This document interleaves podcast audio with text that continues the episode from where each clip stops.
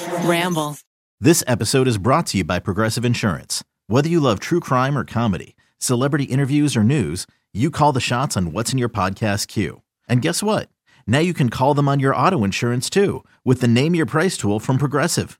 It works just the way it sounds. You tell Progressive how much you want to pay for car insurance, and they'll show you coverage options that fit your budget.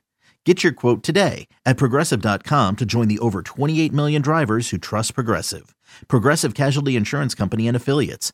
Price and coverage match limited by state law. Bada bing, bada boom. Welcome to this week's mini-sode of Rotten Mango. I'm your host, Stephanie Soo. And let's just jump right into it. They were known around their high school as the three best friends Skylar, Sheila, and Rachel. They were inseparable outside of school, and honestly, in school, in the hallways, in the bathrooms, gym class. The only class that they weren't together was biology because only Sheila and Rachel had it. Skylar was not in that class. And maybe that's why during biology, Sheila would get extra, a little weird. She would ask some strange questions morbid questions.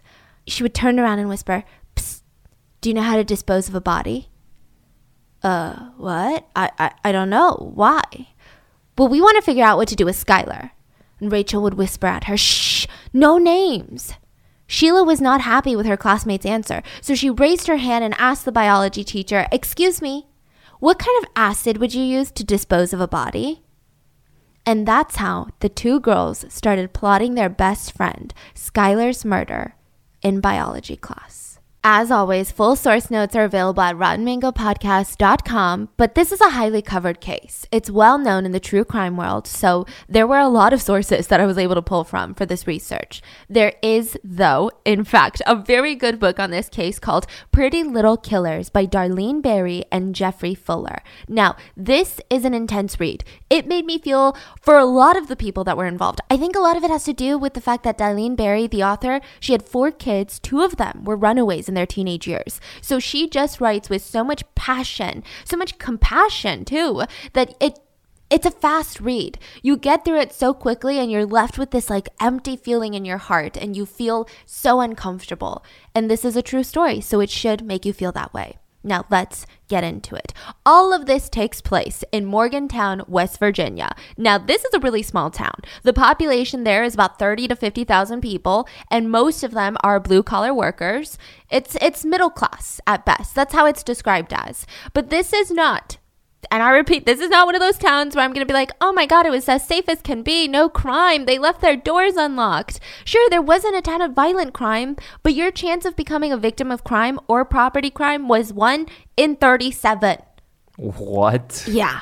So the Neese family, like everyone else in Morgantown, just wanted to live a happy, peaceful life. And it all starts with Dave. Now, Dave was a local DJ. He performed at bars around Morgantown. He was a character. He always wore these leather jackets and he had this like longish brown hair and this super cute, dashing smile. And it was at one of these bars that leather jacket wearing Dave catches the attention of a girl named Mary.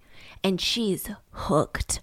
Oh God. She has no idea if Dave even looked in her direction. Does Dave even know that she exists? Absolutely not. But from then on, every time that she went to a bar where he was performing at, she would spend maybe an extra hour getting ready. Maybe she would spend a little bit more money and go buy herself a new outfit. She would hype herself up in the mirror right before she leaves with her friends. Now, unfortunately for Mary, on that last time that she went to that bar, Dave did not look, even look her way. Not even in that direction. No, not even in her vicinity. Didn't even look at one of her friends. Just completely ignored. The music was ending. Mary and her friends were packing it up. Even, you know, Dave's packing it up. He's heading out. So in the parking lot, she's sad. Dave didn't even talk to me. He didn't even look at me, right? And she hears this huge commotion and she sees these guys huddled around just kicking something. So she rushes on over and sees Dave laying on the ground, face completely beaten, blood everywhere. She's like, oh my God, what happened? Someone nearby said, I don't know. Three guys jumped him while he was walking to his car. Oh my God, I'm taking you to the hospital. Now, Dave's not going to say no to this because he's bleeding profusely. He's bleeding a lot. So she helps him up, drives him all the way over there. And at the hospital, the doctors tell him it's nothing too serious. It looks a lot more dramatic than it actually is, but your jaw is indeed broken. We're going to have to seal it shut so it can heal. You won't be talking for a while. Which I remember seeing this on an episode of Grey's Anatomy, and you're like, really, Stephanie, you're going to use that as research? So, of course, I Googled it. I looked into it, and apparently, when you have your jaw wired shut because it's broken, it's going to be wired shut for six to eight weeks. That's how long it takes. How do you eat? You have to, oh, there was a website that said you won't be able to chew any food for an extended period of time. So you have to put your food into a blender or a food processor and then suck through a straw through your teeth. You have to worry a lot about brushing your teeth because, and I quote, food caught in the wires is not only unsightly, but it can produce a most unpleasant odor. So, doctors advised Dave, in case you have to vomit, bend over and just let it flow out of your mouth and nose. Make sure that you don't inhale any of those food particles. Mm. That's dangerous, you know? So, yeah, none of this was pretty. None of this description, none of this forewarning by the doctors was cute or romantic. But Dave could not help but look at that woman sitting in that corner, the woman that drove him to the hospital, and think to himself, Mary, with her big blue eyes and her thick black hair, she looked like the most beautiful woman in the world. And so he blurted out, Well, since I can't talk for a while, I guess I should ask you out now. Do you want to go to a movie? That's cute. And you're thinking, oh, like they're going to meet in three months and then, you know, they're going to fall in love. No, they went on dates while Dave had his jaw wired shut. So he couldn't even talk. But Mary fell deeply in love with him. Is this not the cutest love story ever? That's kind of cool. So, sometime after getting his voice back, he proposes to her, and uh, she said no.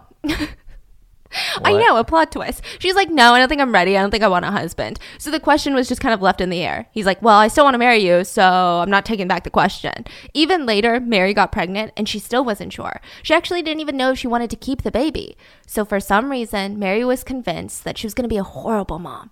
Like the idea of having kids terrified her. She did not think that she was capable, but she decided to go through with it. And on February 10th, 1996, she had a healthy baby girl. The couple named her Skylar.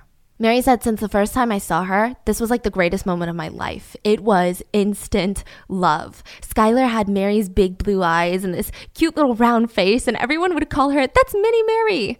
That's Mary's little mini me. They're literally the same people. Mary wasn't scared of being a bad mom anymore, and Dave was persistent. He kept proposing to her. And now, with Skylar in the picture, Mary was open to it. So they get married, they move in together, and they start raising their daughter. Now, this was not a well off family, but they did provide with everything that they could with love, with care, with attention. Mary and Skylar had a strong mother and daughter bond, and Skylar would later write in her journal. This is crazy because I mean, this is her journal, right? My mom, of course, is the most important person in my life. She not only cares for me, but she also listens to me. And I know I can talk to her. I think it's important for parents to not only take care of their children, but also make sure that their kids can talk to them. Dave also loved playing baby body slam with Skylar, where he would pick her up and throw her onto the bed. But Dave was so careful with his daughter that he did it so carefully, he didn't even let go of her until she was touching the mattress. And then she would let out a little giggle and he would do it all over again. So when Skylar's four, a traumatic incident happens.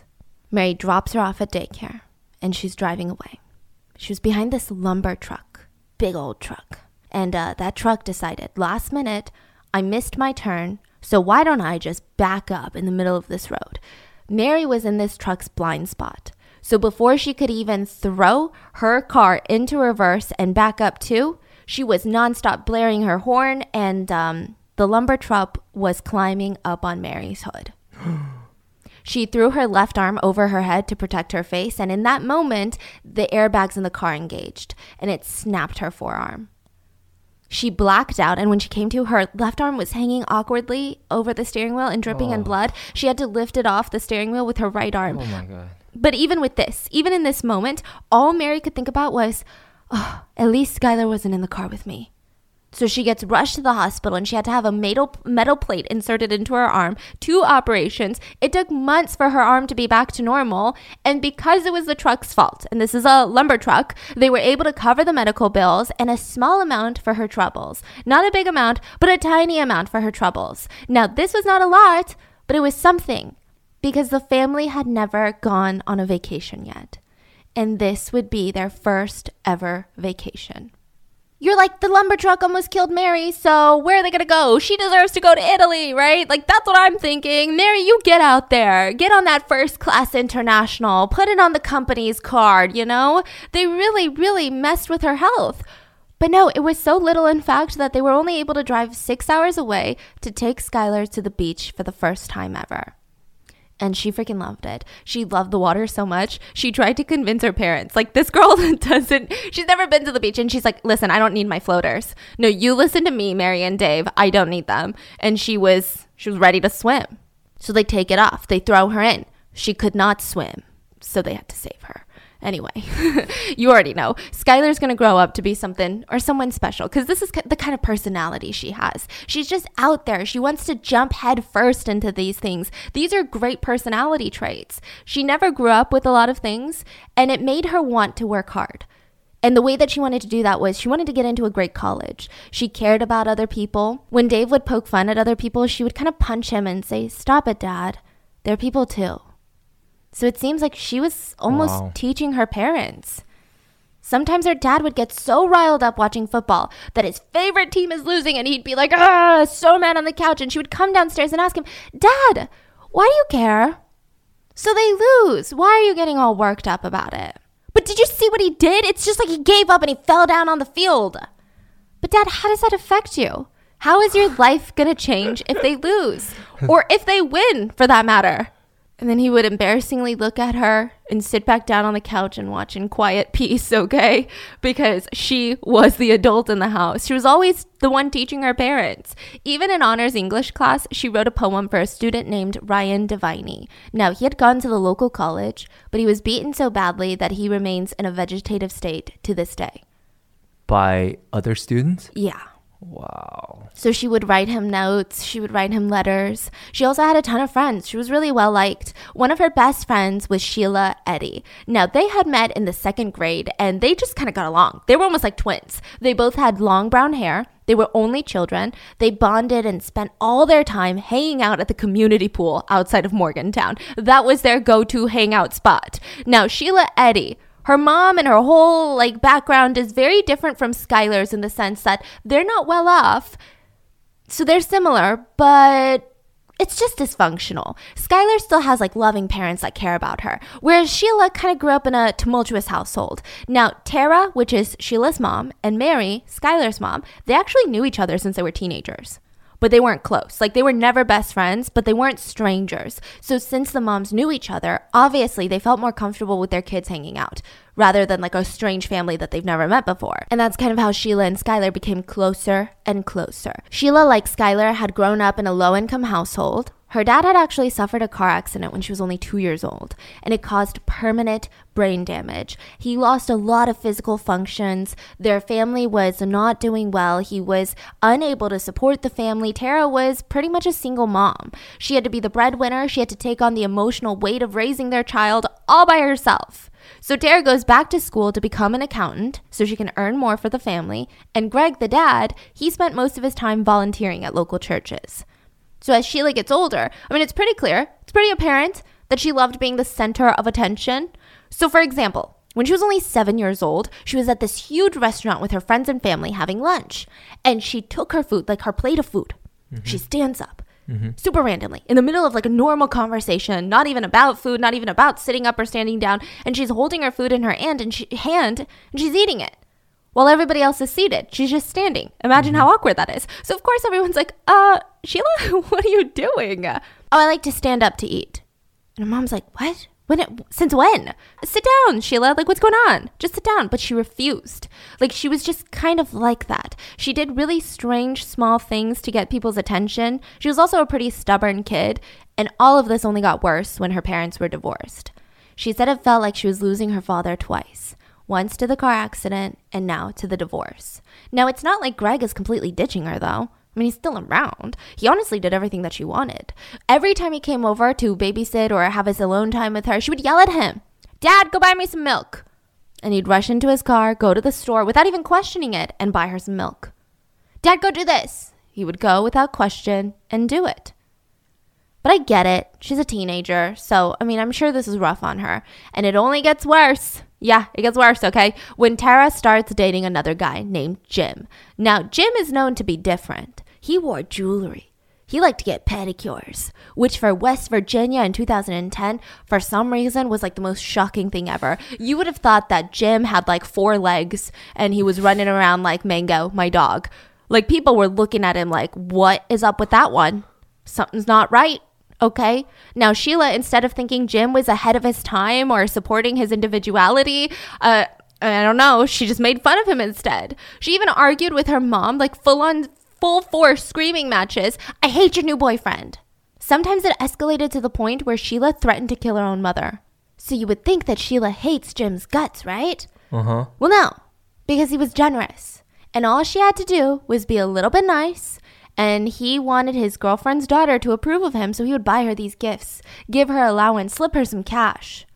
She even accepted that her mom and Jim were going to get married because she knew that Jim made enough money that they wouldn't have to live paycheck to paycheck. And on top of that, Jim would give her a clothing budget. Now, it's not like Jim is loaded, but this is a huge step up for Tara and Sheila. Besides, that meant they were moving to a new house that was going to be only 10 minutes away from Sheila's best friend, Skylar. She was even going to go to the same school as Skylar. She asked to be in the same class schedule as Skylar's, and it was just going to be amazing. So now that Sheila is new to the neighborhood, she just kind of instantly gets this reputation as not the nicest girl on the block. Not by a long shot, no. Mm-mm. She was kind of mean. So she started acting out. A neighbor had gotten pregnant, and yeah, the neighbor was a teenager. So Sheila went around calling her a whore. Skylar did not like that very much. Skylar is all about the other people. She's like, come on, she's a person too. What's wrong with you?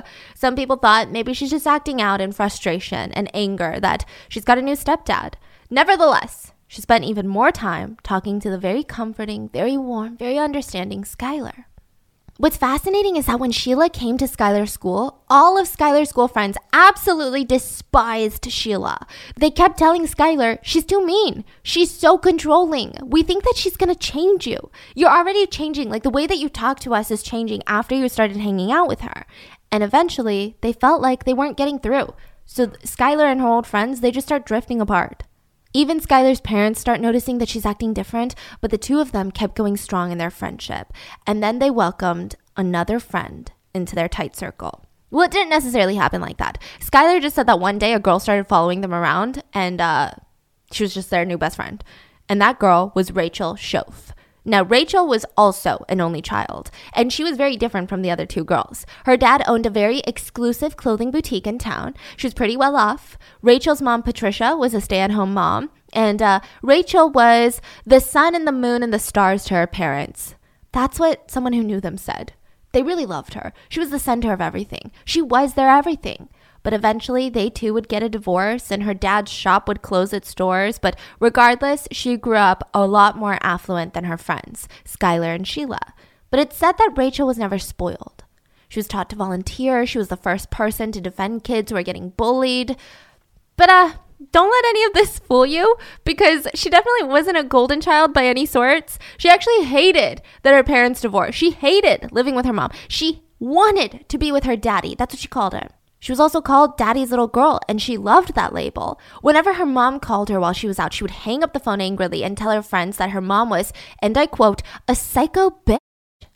I so want to move in with my dad. Anyway, Sheila meets Rachel in class one day, and she's immediately intrigued. Rachel went to the same school as Skylar, but they weren't friends. Like, Skylar had a ton of friends, don't get me wrong, but Skylar was an honor student. She focused a lot on studying hard. She wanted to be an attorney when she grew up. She did all the right things. She joined the marching band for college. She played the flute. She played the damn thing of that flute, okay? She always knew how to stand her ground. Like, that's kind of the clique that she was in. It seems like Skylar was popular for her intelligence and like her tenacity, right? Meanwhile, Rachel was considered one of the popular kids. Her parents were white collar. She was beautiful. She had this long red hair. She was so talented, and she told everyone her dream is to make it in Hollywood. I'm either going to be a singer or an actress. And everyone believed her. They thought that she had the potential. She's just this incredibly confident person. She was always ready to show the world who the hell she was. So I think the two girls had two completely different appeals, and Sheila was drawn to the both of them. Now, oddly enough, Sheila was like neither of them. She hated doing anything extracurricular. She liked to smoke weed. She sometimes did coke. She took pills with her old friends. but somehow she becomes the leader of this new trio. She's the leader of this friend group. Rachel joins their little friend circle, and Skylar really didn't mind, mainly because Skylar got along with just about anyone, so she had no problem with this. Now, with the three musketeers, they immediately start getting into a bit of trouble. For example, one night, the girls convinced Skylar to sneak out of her house. So, I mean, it's like I don't want to be that stereotypical high school movie layout, but Skylar was the good girl of the three. She was the one that was like, wow, why do you think Skylar's hanging out with these two? She's going to be an attorney when she grows up. She's, she's an honor student. These girls seem like they just like to hang out on the weekends. So, Skylar was that girl. They convince her to sneak out of her house to go joyriding with some of their friends. Now, at this point, the girls are only 14 and 15 years old. None of them had a license, but they had befriended this 19 year old guy named Floyd and some of his guy friends. So they start driving around Skylar, Sheila, and Rachel in the middle of the night so that they could all smoke weed together. And uh, this particular night, Floyd had been driving pretty fast. He's pulled over by the cops. Now, just a side note this part of Morgantown had a curfew at 10 p.m. in place for underage kids. So you could leave the house after 10 p.m. if you were with a family member that was an adult, but just not with a guy named Floyd that you're not related to. So even without the weed, they were already breaking the law. And the girls, they, they look 14. So the cops bring them into the station and he lets them know. I can clearly see you guys are under 18. I need you to call your parents to take you guys home, to pick you up from the station. So Rachel calls her dad. She said, if I call my mom, she'll get violent. So I gotta call my dad. Sheila calls her dad too, knowing he would go easier on her. But Skylar couldn't call either of her parents. Neither of them had a cell phone or a landline. Oh. So the police had to drive her home. And you would think that Mary would be the one that's hysterical when she wakes up to the police lights outside and Skylar's at the door being escorted by an officer. But no, Skylar was the one freaking out. She was so upset. She was sobbing. She was saying, You're so disappointed in me. I already know. Please don't beat me up. Mary's like, What? When have I ever beat you up? Why would I beat you up?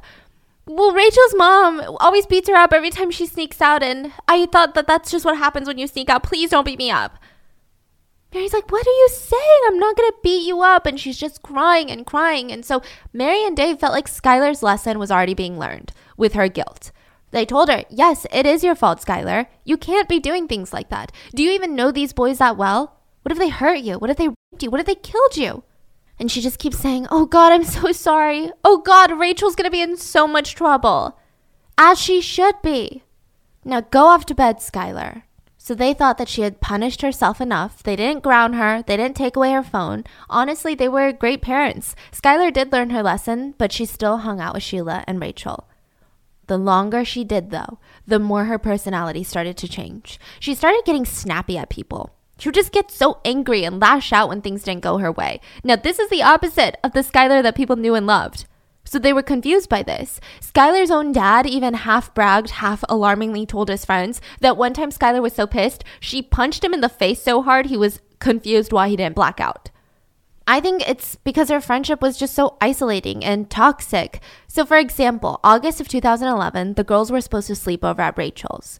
Now, Patricia, Rachel's mom, hated Sheila and Skylar, hated them, thought that they were horrible influences on her daughter, and honestly thought that they weren't even that close because Rachel would always lie to her. Rachel would say, Oh, I'm meeting this old friend, but in reality, she'd be going to meet these two girls. But Rachel, for that night, for some reason, was able to convince her mom to let these two girls sleep over. And once Patricia fell asleep, the girls opened up their bag and started drinking from the vodka bottle that they snuck into the house.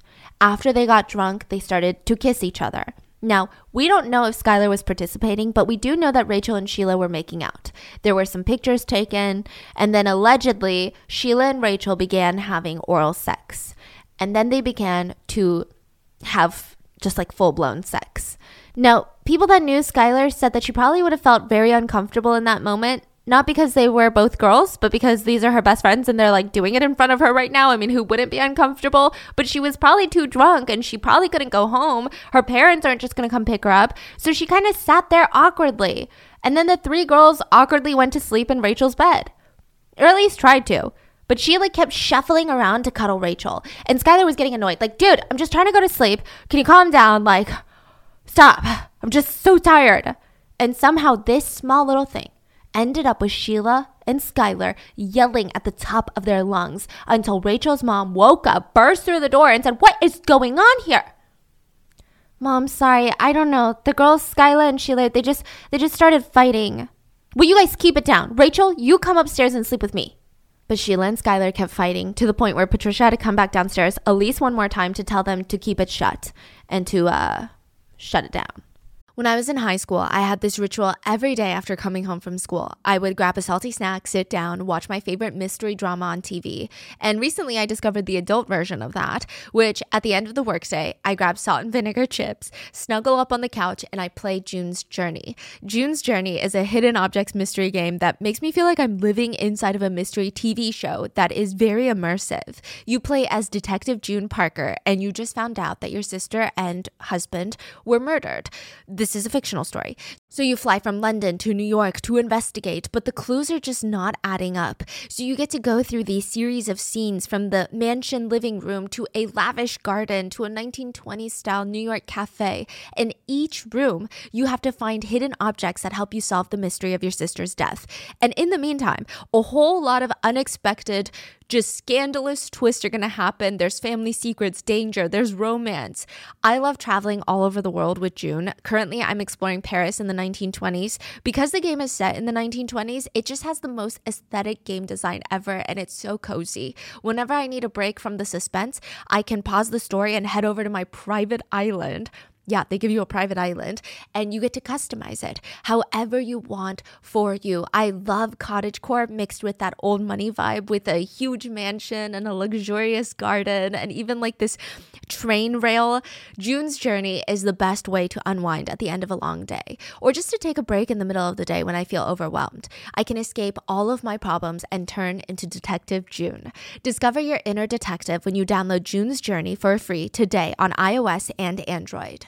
Is your child struggling with a specific subject or need help with homework? Are they asking questions that you're not sure you can fully answer? IXL Learning is an online learning program for kids. It covers math, language arts, science, and social studies. IXL is designed. This program will improve your kids' grades. Studies done in almost every state in the country. The kids who had IXL are consistently doing better. Powered by advanced algorithms, IXL gives the right help to each kid no matter the age or personality. And it doesn't have to eat up all your time. One subscription gets you everything for all the kids in your home, pre K to 12th grade. So don't miss out. One in four students in the U.S. are learning with IXL. IXL is used in 95 of the top 100 school districts in the U.S. Make an impact on your child's learning. Get IXL now. And listeners can get an exclusive 20% off IXL membership when they sign up today at IXL.com/audio. Visit IXL.com/audio to get the most effective learning program out there at the best price.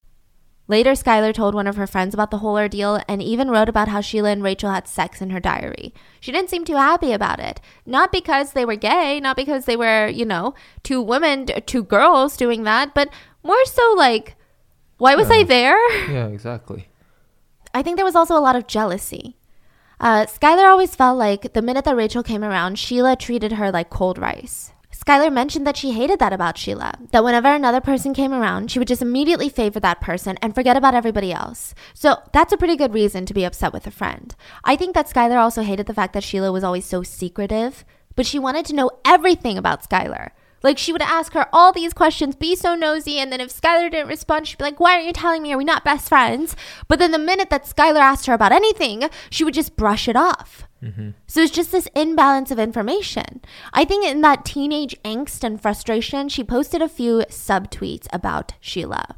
They weren't tagging her, but it said, Yet another reason to fucking hate you.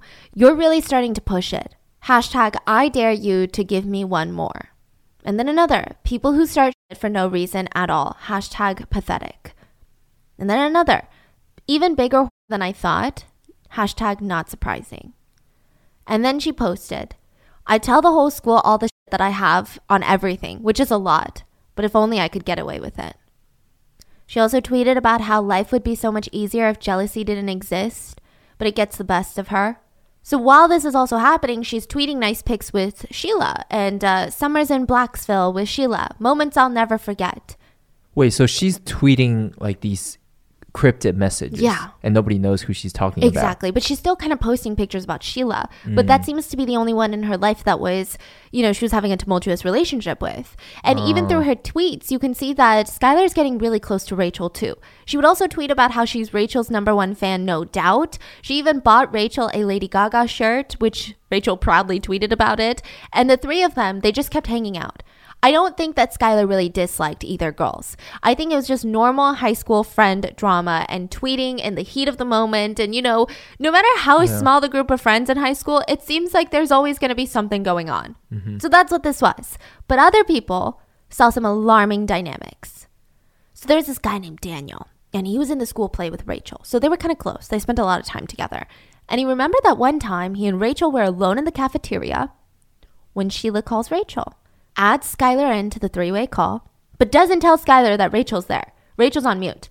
And they have their own conversation, and the two of them just start fighting.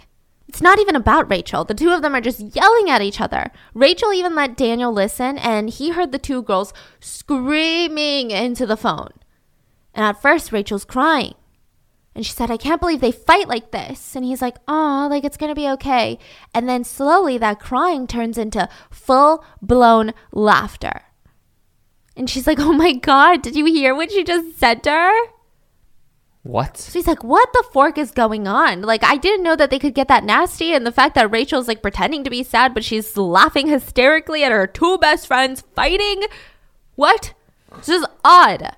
But he knew that Rachel and Sheila's friendship was always a bit different. Rachel and Sheila always had their inside jokes without Skylar, and they were just always closer, physically speaking, too. They were always hugging each other, playfully pushing each other, and just super touchy feely with one another.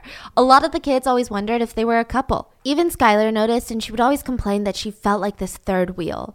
There was a video that kind of summed up their friendship, though, that was posted six months before everything went down, and it was clear that Sheila is the leader of the group. So the video starts randomly while the girls are already in conversation. The two girls, Rachel and Skylar, are teasing Sheila for peeing on the couch. And at first, yeah, I don't know if she peed on the couch. I don't know if it was a stain. And at first, Sheila's denying it. She's playful. She's joking around, like, no, that's not my pee. I had great popsicle, and that's just, that's not my pee. But eventually, you can start seeing Sheila getting frustrated with this conversation. And out of nowhere, she asks her two friends, Would you guys rather suffocate or get shot? Whoa, whoa, whoa. And they both say, Shot? Rachel blurted out, Wait, never mind. I think it depends on where. Sheila crosses her arms and says, In the head. Oh, okay. Well, then, yeah, I'd rather get shot in the head. What about eaten alive by ants or suffocated? Suffocated? Drowning or suffocating? Suffocated. I mean, technically, aren't those two almost the same thing? Sheila responded with, I know, but it's not. And it was just this weird dynamic. Sheila's a weird girl. So this is all taking place. She's the dominant one. She's the ringleader. She also loves this like asking weird, bizarre, morbid questions to these girls to throw them off and make them feel on their toes. The energy there, it's just bizarre. So this is all taking place their freshman year. Now they're starting their sophomore year of high school. Sheila had turned 16. She gets a car from her parents and a driver's license. Rachel still didn't even have her permit. Patricia refused to buy her a car, even though they had the means to, which only pissed off Rachel even more. And Skylar never asked her parents for one. She knew that the only way she would have a car is if she earned enough money to buy one. Honestly, it's not that her parents didn't want to give her one. They really just couldn't afford it. And Skylar knew, so she didn't even ask. So Sheila's got the car. She's their designated driver. And in March of 2012, the first Hunger Games movie comes out. Sheila drives Skylar and their friend Shania to the movies to watch it. But the whole time Sheila sat there, phone light illuminating her face, texting someone. So she's like, Sheila, who are you texting? You need to stop before the movie starts. Sheila's like, yeah, but she's clearly distracted. So Skylar's like, Are you talking to Rachel? No, it's just some boy that I like. But she's being vague. Sheila, who are you texting? Just tell me. And she reaches for Sheila's phone. And, you know, I feel like it sounds like Skylar is the aggressive one, but I think Sheila is answering in a way where she's almost like smirking. Like she's she's got a secret that Skylar doesn't know. So of course you're gonna be frustrated. It's not this casual like, oh, I'm literally texting nobody. It's like a boy, you know, like she's making Skylar go a little bit crazy. So Skylar reaches for Sheila's phone. Sheila smacks her hand away, and that leads to Skylar punching Sheila in the face with her hand half closed. It was more of like a smack than a punch, to be honest. Sheila stands up and yells at her, You bitch! She hits Skylar, and Skylar screams, Fuck you, and hits her back. And an elderly woman whispered to Shania, Can you please get your friends to stop? And she looked at her and said, Ma'am, what do you think I should do about it, huh? So in that moment, Sheila runs out of the theater and the two girls follow her out and they continue to fight outside. And then Shania said that they just stopped out of nowhere. Like they were, ah! and then nothing. It's weird. I mean, I get it. It takes two people to argue, but everybody who knew Skylar and Rachel before they were friends with Sheila said that they were both changing for the worse because of her. They were always described as, you know, Sheila being the ringleader and Skylar and Rachel as her puppets. Now, Sheila's only getting more and more sick and twisted. One time, Daniel remembers being in the car with the three of them, smoking weed. When out of nowhere, I mean, the car is parked, right? Out of nowhere, Sheila pedals to the metal and boom, she starts cackling. She said 20 points. She said 20 points. So Daniel knew that she hit something and she wanted 20 points for it. She thought it was hilarious. He probably didn't want to see it, but he couldn't help himself. So he looked back through the back window and saw that she ran over a bunny. What? And Rachel was pissed, like, Sheila, don't hit the fucking animals. Skylar and Daniel, they're in the back and they look at each other and they don't even know what to say. They just hated when Sheila did that. Seems like Sheila does it a lot. Now, Daniel and Skylar, they start becoming closer because the two of them start working at part time at Wendy's. And one of the drawbacks of parking part time at Wendy's was that uh, anytime that they went out with Sheila and Rachel, they were the ones that paid for everything. They would blow an entire month's worth of work in just one weekend with Sheila, but they just didn't know how to say no to her. She was always so domineering. Skylar's mom, Mary, said that Skylar seemed obsessed with Sheila in a way. That's just the vibe that she was getting. Skylar used to have this naturally light, wavy hair, but she started to dye it a deeper brown, started straightening it just like Sheila's, and her mom suspected that Skylar was really hurt, that Sheila was always leaving her to be with Rachel. Skylar's diary almost pretty much only talked about Sheila. It's like Skylar was living through Sheila. It's not like Skylar didn't have any other friends though. She had a ton of friends, but it just it made her I think Sheila just had a way of driving her crazy, always leaving her out on purpose, always having these inside jokes with other people, giving her just enough information, but not enough to really satisfy someone's friendship curiosity. It was just a lot. Sheila and Rachel would show up to school in matching outfits, and she would be kept out of the loop, which, like, I remember this was such a big thing in high school. What is matching outfits like girls would use it as a way to bully other girls. like if you had a group of five friends and you didn't like friend number one, the four friends would be like, okay, tomorrow we're wearing pink, but don't tell her.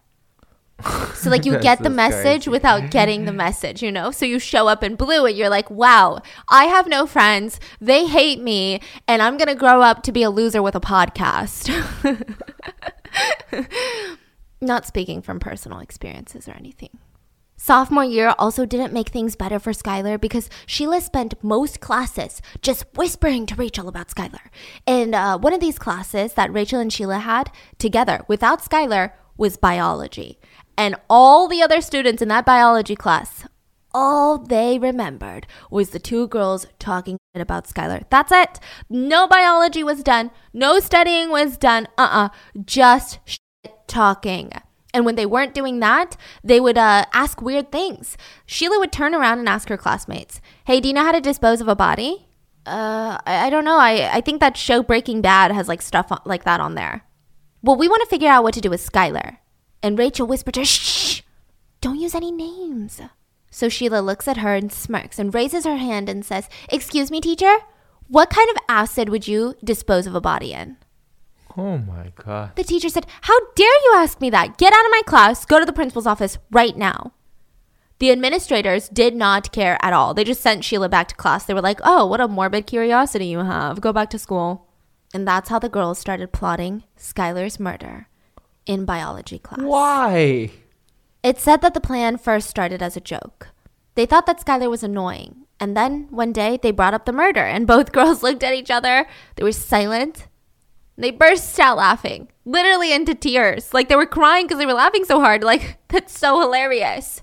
It's really not. Wouldn't it just be so nice if she just disappeared? We would never have to look at her ugly face again. And they start laughing some more. And they start talking about how they would do it. At first, it was supposed to be a joke. You know, most teenagers said things that they're joking about. Maybe you would say, like, God, I wish they would just disappear. I wish they would stop bothering me, like a bully or a rude teacher, that annoying racist relative. But almost always it's a joke, right? Mm-hmm. Well, not in this case. One of the kids in biology class with Rachel and Sheila had overheard some of these conversations. Now, he's not friends with Skylar, but he felt it was needed to come up to Skylar and tell her, Hey, I know this is going to sound crazy, but I think Sheila and Rachel might be out to get you. No way, they would never. Listen, I'm just warning you, don't shoot the messenger. They were asking how to dispose of a body. They also said uh, how much you get on their nerves and that they don't like you. They were just probably playing a game. We always play games like that where we're like, would you rather do this or how would you rather die? Stuff like that. And he just shrugged. She said, okay, I, I mean, I'll still talk to them anyway. Thanks for letting me know. So Skylar does talk to them. She marches up to her friends and is like, hey, this guy told me that you guys are making jokes about me in biology class about wanting to kill me. What's up with that? And Rachel starts nervous laughing. Why would we do that? And Sheila confidently tells Skylar, God, the kid is high all the time. He needs to stop smoking weed. See, now that's a lesson for all of us. Don't smoke so much weed that you think people are out to be murderers. Rachel giggles and she says, Yeah, don't trust a stoner, Skylar. And right after, she marches straight into a library and she sits down with one of her other friends. And um, this is one of her former friends that she ditched for Sheila. And she plops down, huffing and puffing. And it's almost like she wants her old friend to ask her, like, what's wrong, Rachel? So she does. She's like, what's wrong, Rachel? God, I just can't stand Skylar. Why? I thought you guys were best friends. I said I can't stand her, but I can't not be her friend. Why? Just don't be friends with her. She's like so mean. She's gonna blackmail us all and tell all of our secrets if we stop being friends with her. What kind of secrets? And Rachel ignored her but said, At this point, I wouldn't mind if she's dead. So in early 2012, Skylar's friendship with the girls was honestly disintegrating. She got the feeling that they hated her, that she needed to make new friends, and that's what she did. She stopped seeing them as often and she stopped tweeting about them. And in honors English class, she even wrote a poem called Different. It went like this you were once friendly, funny, and flamboyant, but now you are hopelessly needy, negative, and naive. A new boyfriend changed you for the worst. From happy as a clam to sad as a skeleton, you lost your friends and your spirit. So now the only thing I have to say to you is, I told you so. Now, if this poem is about Sheila, it might indicate that Skylar was trying to, you know, let go of her, but had a hard time shutting off her feelings for Sheila because they were best friends for a really long time. And by June of 2012, Skylar had gone back and forth to Sheila a few times. It was like one of those super toxic friendships. And in June of 2012, Skylar joined Sheila in her family vacation, which was a yearly tradition. So Sheila and her parents would go on vacation, and Skylar was going for years, annually, with, you know, Sheila's family, the Eddy family. Rachel wasn't there, but this year it was different. The two girls could not stop fighting. That's all they did the entire trip. I mean, it's clear that something very, very wrong happened during this trip, but we just don't know what. Allegedly, Sheila was so done with Skylar that immediately when she got back into town, she met up with Rachel and said, Skylar has to die. Now. Now, a lot of sources speculate that Sheila and Rachel were dating each other, and because of their horrible treatment of Skylar, she had threatened to out them. Now, a lot of people really doubt this because that's just not in Skylar's personality, but I don't know. Maybe even someone knowing that they were gay or bi was too risky for them so they decided to get rid of her. Some speculate that Skylar wasn't threatening to out them, but was threatening to expose one of the girls for cheating on each other. It's said that Rachel might have cheated on Sheila and Skylar knew about it. We really have no idea. All we know is that their friendship was unraveling at like high speeds. I'm talking train wreck going 110 miles an hour straight into a tree. Now, these are all speculations to try and understand what happens next, but Rachel was going to attend Young Life Church camp that summer. So let's just call this girl Alice. Alice had been close with Rachel before. Before Rachel was even friends with Sheila, honestly. So Alice is at this camp and um, and she's telling Rachel like, I don't think Sheila's good for you. I mean, you just you seem different than the last camp. Like it's weird. And I have bad friends and I just had to get rid of them. That's what my parents said. They were bad influences on me. And slowly they start bonding. And Rachel says, You know what? After camp, let's hang out. You're right. I'm not going to hang out with Sheila. I'm going to hang out with you. So things were looking up. When Rachel gets home for a few weeks, she only hung out with her church camp kids. But just like Skylar, she couldn't help but gravitate back to Sheila. Rachel Shoaf was a follower, not a leader. Sheila was a leader, and Rachel was going to follow whatever she wanted. And what Sheila wanted was Skylar dead. July 6th was a pretty normal day. Skylar was uh, working pretty much the whole day, and she wouldn't get off till about 10 p.m. So from there, she would drive all the way home, which takes about 10 minutes, and she bursts through that front door. Both of her parents are on the couch watching CSI. Hey, mom. Hey, dad. She goes into the kitchen, pours herself a glass of tea. Her mom's like, Are you hungry, honey? No, mom, I ate at work. Hey, guys, but I'm really tired, so I'm gonna go to bed now. And she kisses her parents goodnight. Wait, sweetie, do you work tomorrow? Yeah, yeah, yeah. Do you want me to wash your uniform? Yeah, it smells like fries. So she hops into the shower. Mary gets to washing her uniform. Now, at this point, it's nearly 12. So Mary, her mom, she's beat. She's like, I gotta go. She's like, good night to Dave, goes into the bedroom and starts passing out. Skylar gets out of the shower and into her room where she locks the door for the rest of the night. That would be the last time Dave and Mary ever see their daughter. Because at 12:30 in the morning, Skylar climbs out of her window. Now, all of this had taken a lot of begging, but Skylar had reluctantly agreed to sneak out that night. You see, Sheila and Rachel had done something really forked up to her. They had gotten into another huge fight, and the two girls begged her, Please come out. We'll make it up to you. Please, we can go on a joyride like the old times. And seriously, we're so sorry. Don't be mad at us. We promise we won't fight. Skylar wasn't even sure that she wanted to be friends with them anymore. But I think she wanted to be an adult about it and ended on good terms, so she sneaks out of her ground floor window, slides into the back seat of Sheila's car, and Rachel and Sheila are in the front blasting music the whole time. They they're not even talking. The music is so loud you can't even hear each other. When they finally did, it was very surface level, just bland. Like Skylar was like, "Oh, this was my shift at Wendy's," and they're like, "Oh, cool." So most of the car ride, they don't talk. Most likely, Skylar was pondering her life and friendships with the girls while looking out the window, just stressed about life. Meanwhile, Sheila and Rachel were nervous, thinking about what they had in the trunk and what they were planning to do with it. Sheila starts driving down all these remote roads that had these thick forests on each side, and it's clear that nobody comes in these areas because there's giant branches that were never cleared just on the road in the path of the cars, but they kept chugging on, and eventually they end up in Pennsylvania. So they cross the border. I mean, they lived in kind of like a border town, so it wasn't that far. And uh-huh. Skylar's still not alarmed at any point because they had come here to smoke weed before. It's pretty remote, and you know, there's that curfew, so they're trying to avoid the police. I mean, I don't know. Why would Skylar be alarmed? I don't think any teenage high school kid would assume that her best friends had paper towels, bleach, wipes, clean clothes, and a shovel stashed in their trunk, getting ready to kill her. She had no idea that they were hiding kitchen knives in the front pockets of their hoodies, getting ready to attack. So Sheila parks her car on the side of the dark road, and the three of them get out and they start walking. To break the silence, Sheila brings out a joint. She says, Shoot, the lighter that I brought didn't work. Skylar tells her, Wait, I brought my lighter. It's in the car. Here, just unlock it and I'll go grab it. The minute that Skylar turns around, Rachel starts to count. One, two, three. When the word three slipped out of her mouth, the two girls jumped and started stabbing Skylar in the back and stabbing and stabbing, and they would not stop. They just kept thinking about how angry they were. Skylar was stunned. She was in shock. She barely had time to react. She was in pain. She tried to get up, but she couldn't get far. Rachel chased her down, tackled her to the floor, and the two girls went back to stabbing. Skylar was physically stronger than Rachel, and somehow, even with all those injuries, she managed to wrestle the knife away from Rachel and sliced Rachel's right ankle.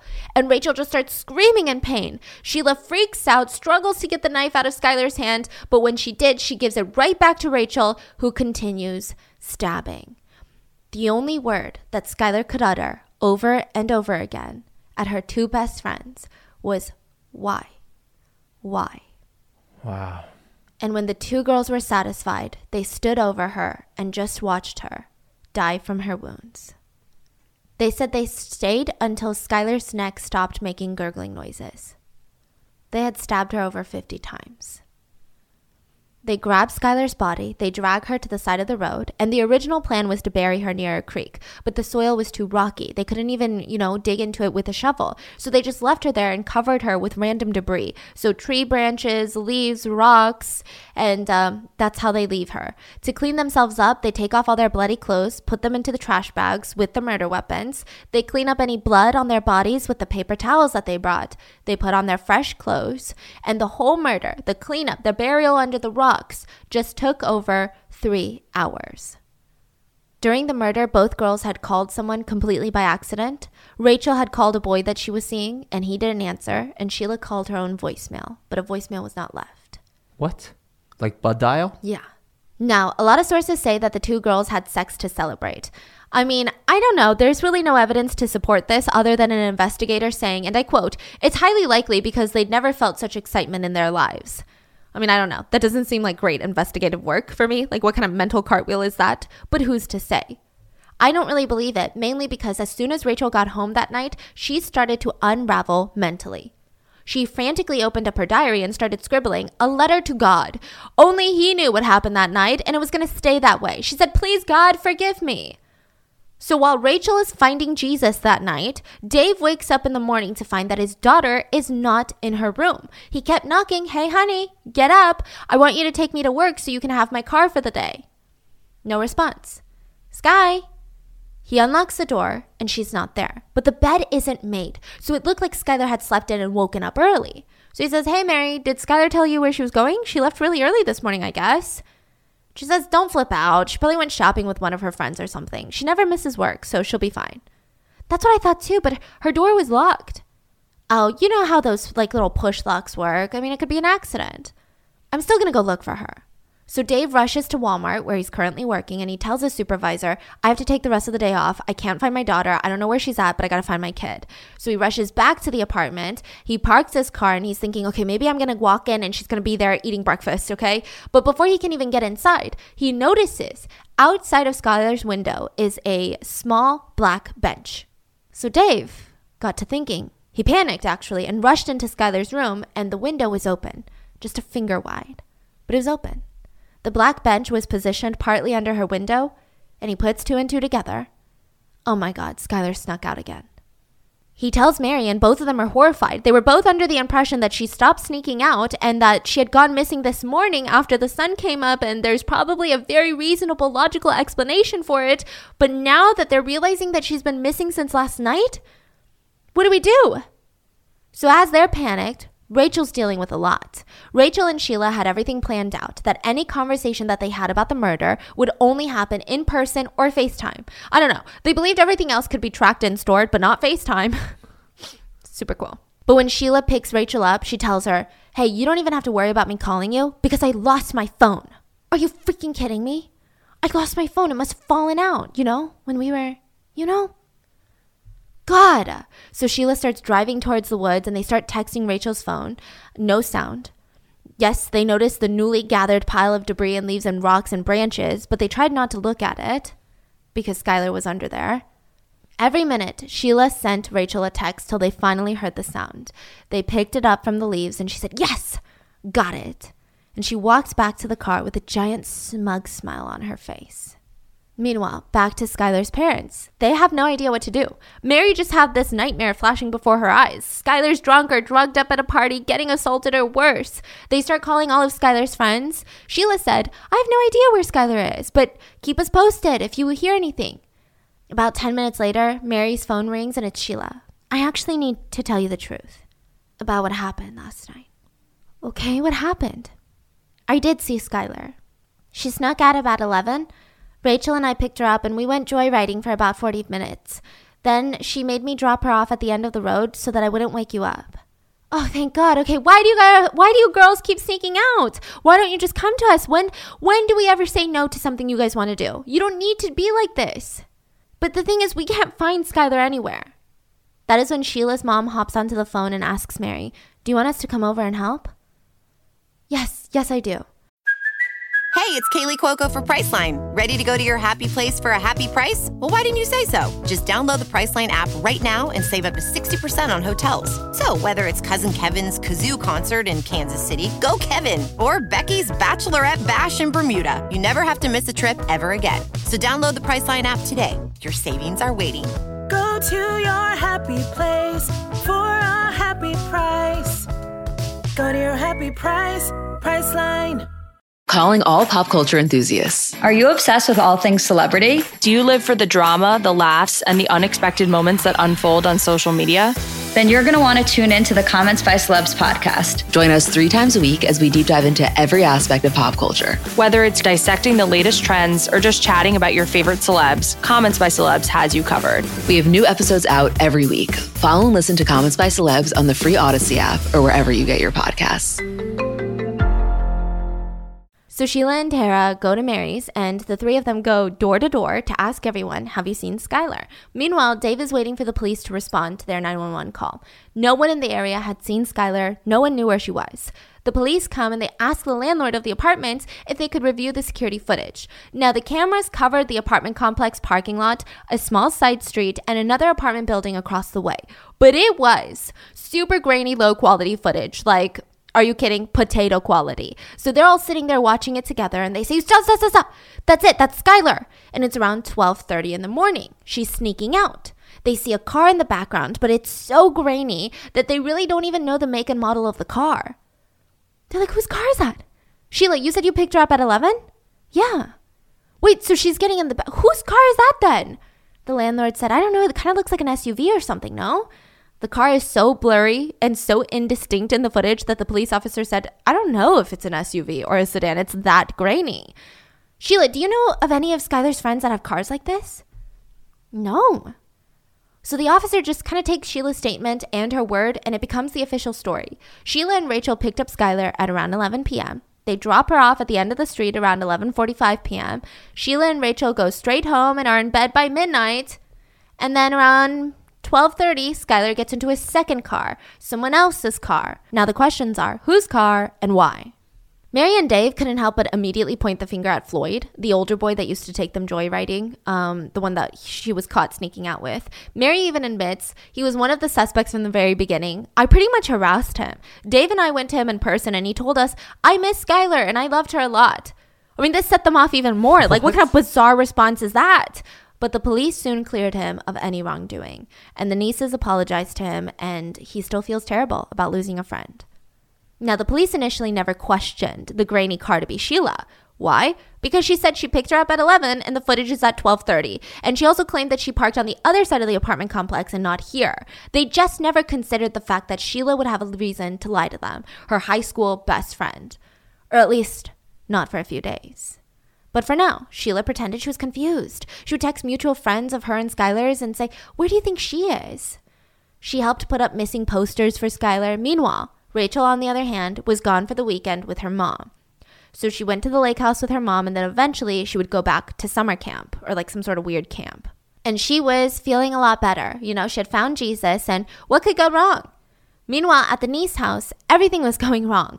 Every time the phone rang or the door rang, they heard police sirens. They jumped up thinking it was Skylar, but it never was. Tara and Sheila were very nice, though. They came over all the time to canvass the neighborhood. And for the first few searches, Sheila was super nonchalant, not disrespectful, but not as panicked. And one day she says, Mary, can I see Skylar's room? And she sits down on Skylar's bed and she hugs a pillow to her chest and just starts sobbing. Mary, in all her grief, felt so bad for Sheila. She sat down, rubbed her arm, and told her, It's going to be okay, Sheila. Everything's going to be okay. I don't think it was the gravity of what Sheila did that was catching up to her. I think it was all a show because she also tweeted nothing about Skylar. All of Skylar's other friends were tweeting about her, trying to see if she was okay. Skylar, if you're reading this, we miss you. Please come back. Sheila tweeted nothing except, and I quote, I'm tired of losing sleep over this. Dot, dot, dot. Meanwhile, the Amber Alert system was failing too. They didn't issue an Amber Alert for Skylar. The system did not consider her to be in danger because they thought that she was a runaway. Some police officers didn't believe this, so they even tried to talk their bosses into issuing one, but I believe in the end it was never issued. And because of that, there is a new law in West Virginia called Skylar's Law. It was passed April of 2013 to issue public announcements when any child is reported missing and in danger, regardless if they're considered kidnapped or a runaway. So instead, word gets out and the community rallies together to look for Skylar. Skylar's aunt, Joanne, um, she proved to be a one woman army. She would organize massive search teams at McDonald's. The first one she organized was overflowing, that there were too many people in the parking lot. Even people inside McDonald's were waiting to go search for Skylar. Not just friends and family, complete strangers were there to help. They put up posters everywhere that they could. They drove up and down deserted roads, dirt roads, highways looking for Skylar night after night. Sheila was always there. She was a motivated searcher. She came over every single day and she would ask Mary, Well, did the police give you any updates? They didn't tell you anything new? They didn't find anything?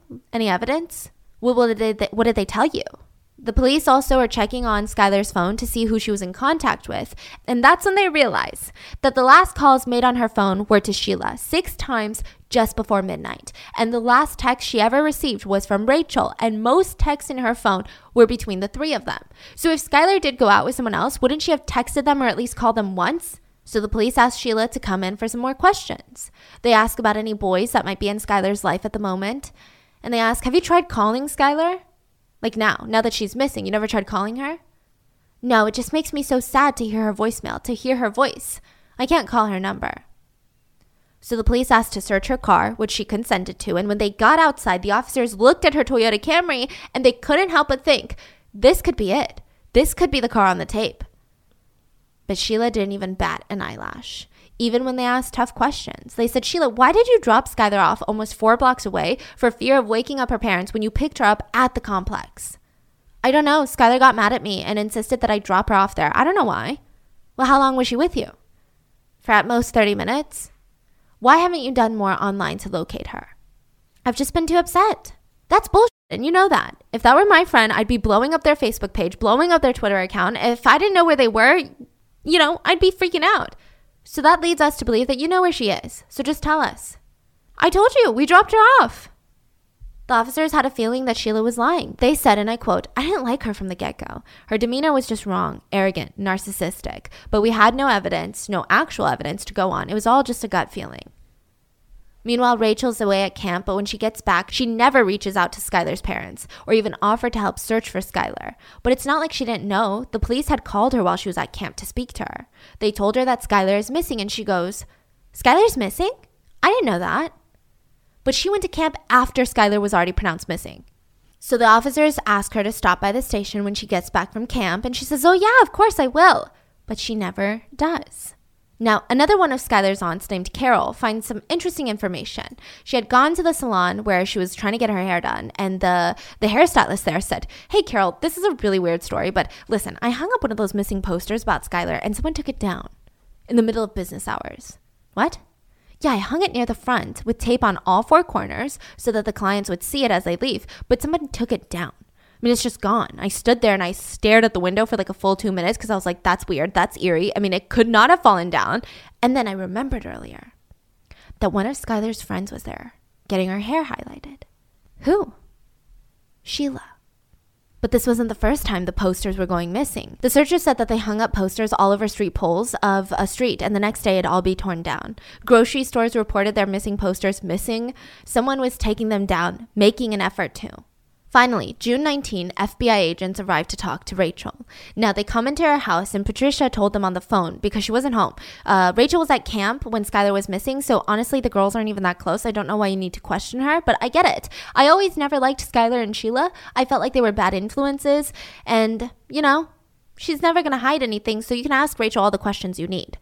So, Rachel's being supervised by a neighbor while FBI's in the house to question her.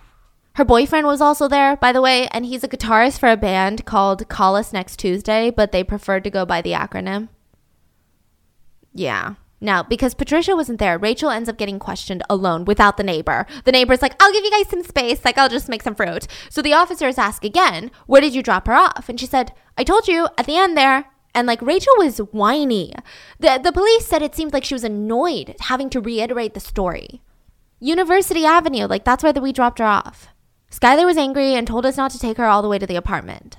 So you dropped her off after riding around and smoking weed? Look, Rachel, we don't care about the weed. We care about where Skylar is. Where did you guys drive around? Rachel looked like she was thinking hard and then she shrugged and said, I'm not really sure. I was pretty messed up. Maybe down Patterson Drive. The police were stoked. I mean, this is a busy road. There must be cameras. So they look at each other and they say, okay, let's look for cameras. Check the cameras. And she says, yeah, check them if you want, but I don't know if you'll see us. We stayed on the side streets as much as we could. Do you remember the names of any side streets? Now, the officers didn't really care for her answer because if she was going down Patterson Drive, the side streets go the opposite way. There was no way to go down Patterson using side streets. So her story wasn't adding up roadwise. So they press her. Any names of the side streets? No. How am I supposed to know that? They were just streets with houses like a regular neighborhood. I wasn't driving. You have to ask Sheila. We have. Listen, I really want to help Skylar, I really do, but I was so high. Rachel, you can't drive on Patterson and stay on side streets. Just tell us exactly what happened and we'll take it from there. Here, look at this map. After you dropped your friend off at 11:30, was that 11:30? But even that doesn't make sense to the police when they say it. You dropped her off at 11:30? You don't sneak out and come home at 11:30. You sneak out at 11:30. But again, this was still not enough evidence for the police. They had to follow up on other leads too. There were tips and sightings being called in, and it was really rough on Dave and Mary. One time there was a tip called in for a drug house in a nearby town. Someone claimed to see Skylar there, and Dave stalked that house for days. Police warned the parents too be careful of talking to Sheila. They didn't go deeper, but the parents were suspicious. Sheila went to vacation in Florida with her family, and she would nonstop, while she was in Florida, she would nonstop text Shania, another friend, the one that was at the movies, right? And she would just be talking about the investigation. Mary noticed that the minute that Sheila left out of town, Shania was constantly around the house, constantly looking at her phone, and then looking up and being like, Mary, what did the police say? What about now? So Mary straight up tells her, listen, is that Sheila on the phone? Because I know that she knows more than she's telling. So you tell her to tell the police everything she knows. It got so bad to the point that Sheila demanded Shania put Mary on the phone and begged Mary to believe her, sobbing, You have to believe me, please. You have to believe me. She said, Why should I? Why should I believe you? Would you believe you? With all the things going on, a month passes and Skylar is still not found. No one is arrested. There were just rumors everywhere now. The rumor mill was churning, working overtime. Some believed Skylar was off partying and she would be home soon. But the ones that actually knew her knew better than to believe this because it just doesn't make sense. Sure, Skylar tweeted about being out at parties late at night, but this girl was an honor roll student. She was in marching band. She had a part time job. She never even had a boyfriend up until this point. She was honest with her parents. She was like any other teenage girl. She wanted people to think she was a lot more badass than she actually was. Strangers started to push out rumors that she's definitely out there somewhere overdosed. Oh, for sure, it's definitely a drug thing. She was lured into sex trafficking because that's the only thing that makes sense. And then a Facebook page emerged called Team Skylar, where, you know, Sheila posted a picture of Skylar onto the page and it was a selfie of both of them hugging and faces pressed up next to each other, making a classic pouty face. And she captioned it, I want my best friend back. And everyone was just sympathizing with her. Just sympathy comments pouring in. She wrote, All I want for my best friend is to come home. I wish I knew something to give the police a lead, or so she can come home, but I don't know anything. I wish I knew something like everybody thinks I do. Come home, Skylar. It's been five weeks too long. I miss you and I love you. Now, because Team Skylar was a public Facebook page, a lot of people, not just from the area, but all over the place, started to join it. And soon they had over 3,000 members. And a lot of these members only joined it to gossip. They were not ashamed to share their unsubstantiated allegations. A lot of people started running with the allegation that Dave was abusing her, so she ran away from home. Some people even said Dave impregnated her, so he killed her. Dave and Mary fell apart mentally. I mean, this was rough on them. The Facebook page honestly was adding so much stress and misery to their already falling apart lives. They were already going through so much and now it was worse, but they couldn't help themselves. They read the gossip. The younger generation, they took to Twitter to argue it out. A lot of teens rallied together to accuse Sheila and Rachel of being shady. They even started calling them pretty little liars because uh, that's when the first season had dropped, was that year. Even the cops were referring to Rachel and Sheila as pretty little liars. So once summer was over, it was time for school, and I think that's kind of when it hit the students. The first day of school, Skylar wasn't there, and she probably would never be. Kids were in tears, and Skylar just really left a big impact and just a huge gaping hole in a lot of people's hearts.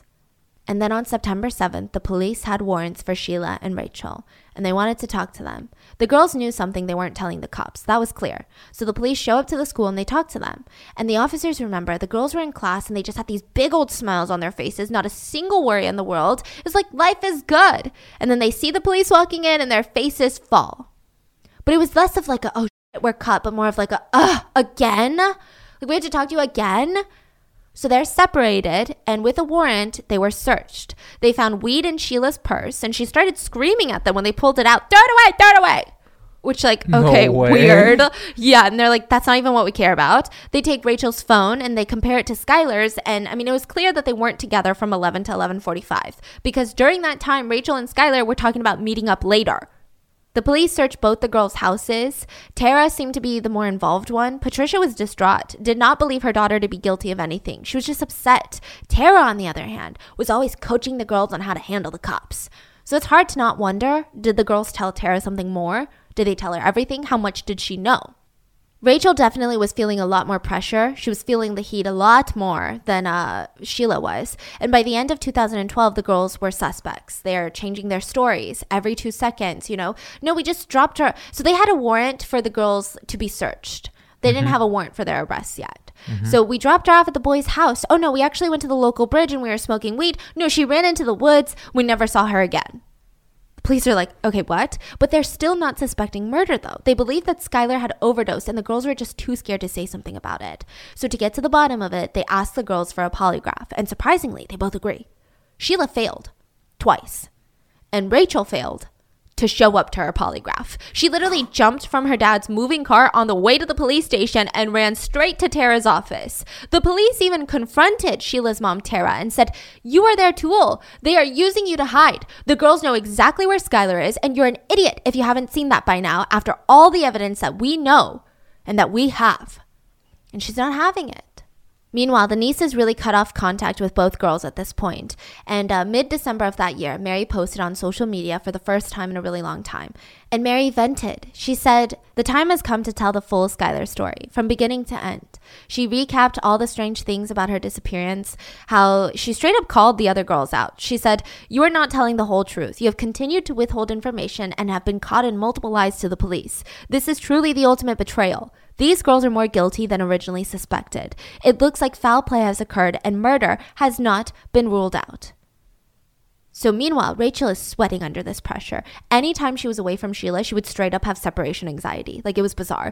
On top of that, whenever she fought with her parents, she would FaceTime Sheila, basically live streaming it for Sheila to just be a part of. On one occasion, it got so bad that Rachel punched her mom in the eye, threw an unlit candle at the wall, and both Rachel's parents fell down the stairs trying to restrain her. Rachel is screaming. Patricia calls 911, and at first, she's remarkably calm. She said, I have an issue with a 16 year old daughter of mine. I can't control her anymore. She's hitting us, she's screaming, she's running through the neighborhood.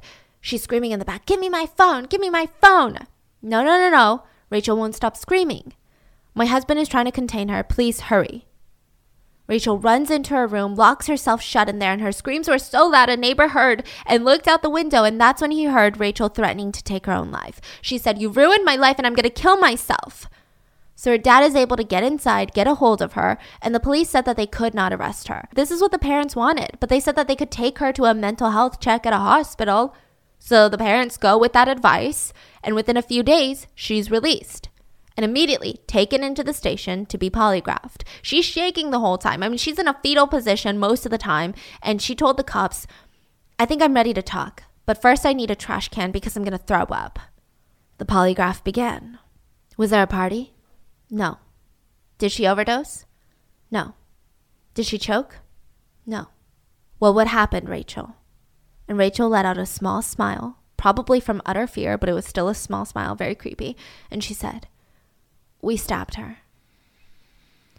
The three men almost fell out of their chairs and they said, Sorry, we didn't hear you right. You what? Sheila and I, we stabbed Skylar. Are you saying you killed Skylar Neese? She nodded. And the floodgates open, and she told them everything. She even talked about how Skylar grabbed the knife from her and she still has the scar on the leg. Do you want to see? She pulls up her pants, revealing the three inch scar on her ankle.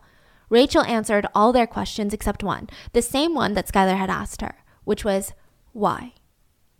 She hesitated, struggled, and said, We just didn't like her. Rachel said Sheila threw away all their stuff that night, so she has no idea where the murder weapons are, but she agreed to take the police to the body in exchange for a plea deal. Meanwhile, the police rush over to Sheila's house to confiscate everything. They took every knife in that house, and Tara complained. I mean, a kid is dead, and Tara complains, Can you at least leave me one knife so I can make dinner? They did not. The next day, Sheila wrote on Twitter, Life fucked me yet again. Officers finally find Skylar's body. Um, they couldn't for months because of the snow, and Rachel couldn't lead them there. But when they do, both girls were immediately arrested four long months since Rachel's initial confession. Sheila's first question to the cops were, Wait, can I write in the front so that nobody thinks I'm under arrest? She had no concept of the seriousness of this all, only about how she would look to other people. She would also ask, How often do I get to use my phone? Do I get a scrunchie? The lead investigator told her, You get nothing here. You committed a crime. You killed someone. Don't expect royal treatment here. There are rules here. Sheila started crying at that. Rachel pled guilty to second degree murder. She begged Skylar's parents for forgiveness. She said that there were no words to describe the guilt and remorse she feels. Rachel listed all the people she heard as her family, Skylar's family, and the list was long. Even her Lord and Savior Jesus Christ made an appearance on the list. Dave responded, Rachel murdered my daughter in cold blood. Skylar would not be where she was if it wasn't for Rachel Shoaf. She should take her apologies and sit on them, because that's about what they're worth to me and my wife. Your Honor, I ask that you give her 50 years and plus if you can. Rachel was given 30 years with parole after 10. Sheila was tried as an adult. The media was finally able to print her name. Her first court hearing was just 11 days before her 18th birthday, and in court she was smacking on a piece of gum. At some points, she seemed to almost be smiling at Skylar's family. But just a few months later, she shocked everyone by pleading guilty to first degree murder. This was the first time she showed any real emotion in court. She cried. She was given the life sentence, but she was eligible for parole after 15 years. What? Yeah.